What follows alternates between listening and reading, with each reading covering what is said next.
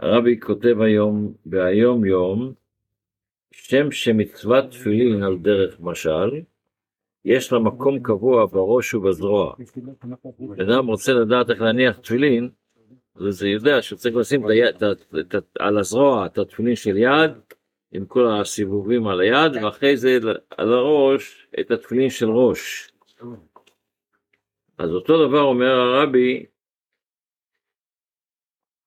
כשהוא, כשהוא שם את התפילין על היד ועל הראש הוא מרגיש את זה, יש לזה כובד של התפילין, כל השינוי של ראש והכובד של התפילין היד, וכשהוא מדק את זה ליד, אז יש לו, הוא מרגיש שיש לו עליו תפילין של יד ותפילין של ראש.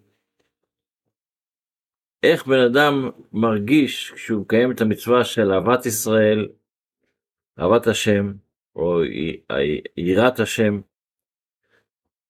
אז אומר הרבי ככה, כן הוא גם במצווה של אהבה ויראה, כמו שכותב הרמב"ם בהלכות יסודי התורה. הלכה א',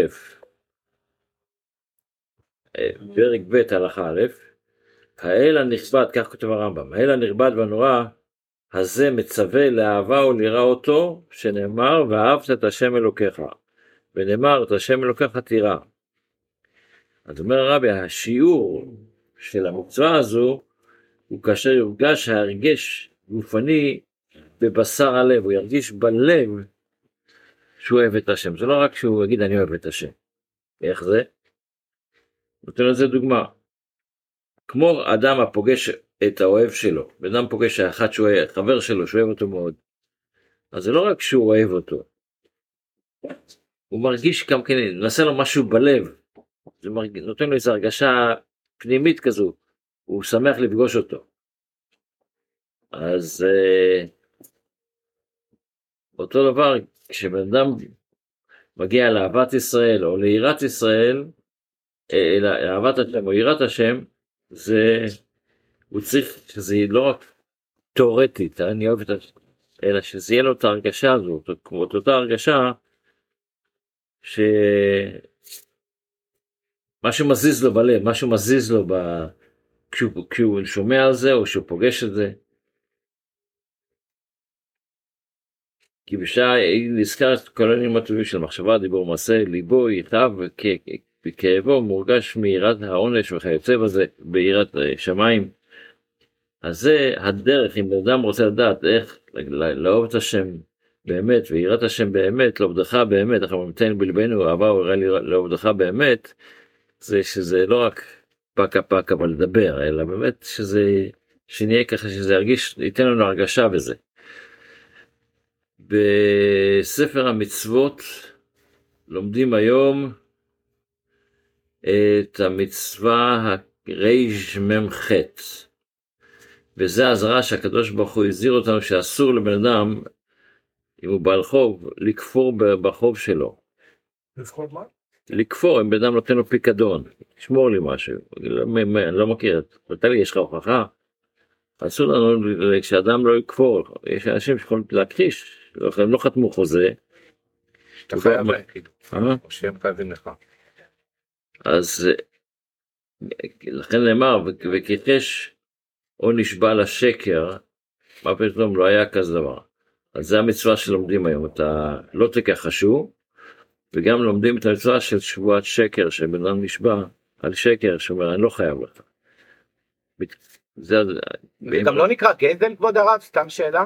אולי זה לא קשור? אבל זה עוד עיסוק. עוד, נוסף. אוקיי. בתפילה, בתפילה אנחנו בקטע של המשנה, אחרי שלמדנו את ברכת כהנים, בקטע של המשנה של אילו דברים שאין להם שיעור. אז אתמול הזכרנו את הדברים שאין שיעור זה הפאה והביקורים, אין להם שיעור. כמה תשאיר ממצוות פאה, כמה תביא מהביקורים, או כמה תביא לקדוש ברוך הוא, איזה קורבן, כמה תביא קורבנות להביא, כשאתה בא לראות, לא יראו פניך ריקם. וההיריון, וגמילות חסדים, כשאתה רוצה, יש מצוות גמילות חסדים, לעזור לבן אדם שני, אין לזה שיעור כמה אתה צריך לעשות בו. וגם תלמוד תורה, כמה ללמוד תורה, אין לזה שיעור. זה קבוצה אחת. אחרי זה המשנה אומרת לנו עוד קבוצה. ואילו דברים שאדם אוכל פירות העולם בעולם הזה והקרן קיימת לעולם הבא. יש מצוות וגם, הרי אמנם אנחנו עושים את המצוות לא למען השכר, אבל השכר קיים, הקדוש ברוך הוא לא מקפח שכר בריאה. אז כשבן אדם עושה מצווה אז יש שכר. אבל השאלה היא איפה השכר? שכר המצווה בהאי עלמא לקה. אין מצוות, אין שכר למצוות בעולם הזה. המצוות, שכר מצוות, היום לעשותו, מחר לקיים, לקבל שכרה.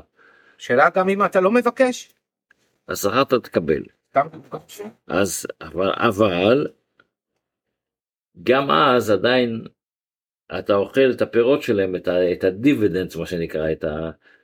זה עדיין אתה יכול לקבל בעולם הזה, שזה לא, לא נוגע לשכר. למשל, אה, חז"ל מסבירים שכשאנחנו, אז איך זה, אם, אם אין שכר בעולם הזה, אז איך שהתורה אומרת, שוהיה אם שמוע תשמעו ונזעתי גשמכם בעיתו, אז כן יש שכר בעולם הזה, פתאום אתה אומר שאין שכר בעולם הזה. אז ההסברים לזה, אחד ההסברים לזה, זה פשוט מאוד. הקדוש ברוך הוא לא נותן לנו שכר, נותן לנו בעולם הזה את האמצעים לעבוד את השם. בן אדם יכול לעבוד את השם בתנאי עבודה קשים, שביום חם ילזיע, או שייתן לנו לעבוד את השם עם מזגן. אז התנאי העבודה זה הפירות שאדם אוכל בעולם הזה. זה. כמובן יש יותר מזה אבל אני אומר לך שנמשיך את זה מחר שיהיה לנו יום טוב בשורות טובות כל טוב. כבוד הרב אתה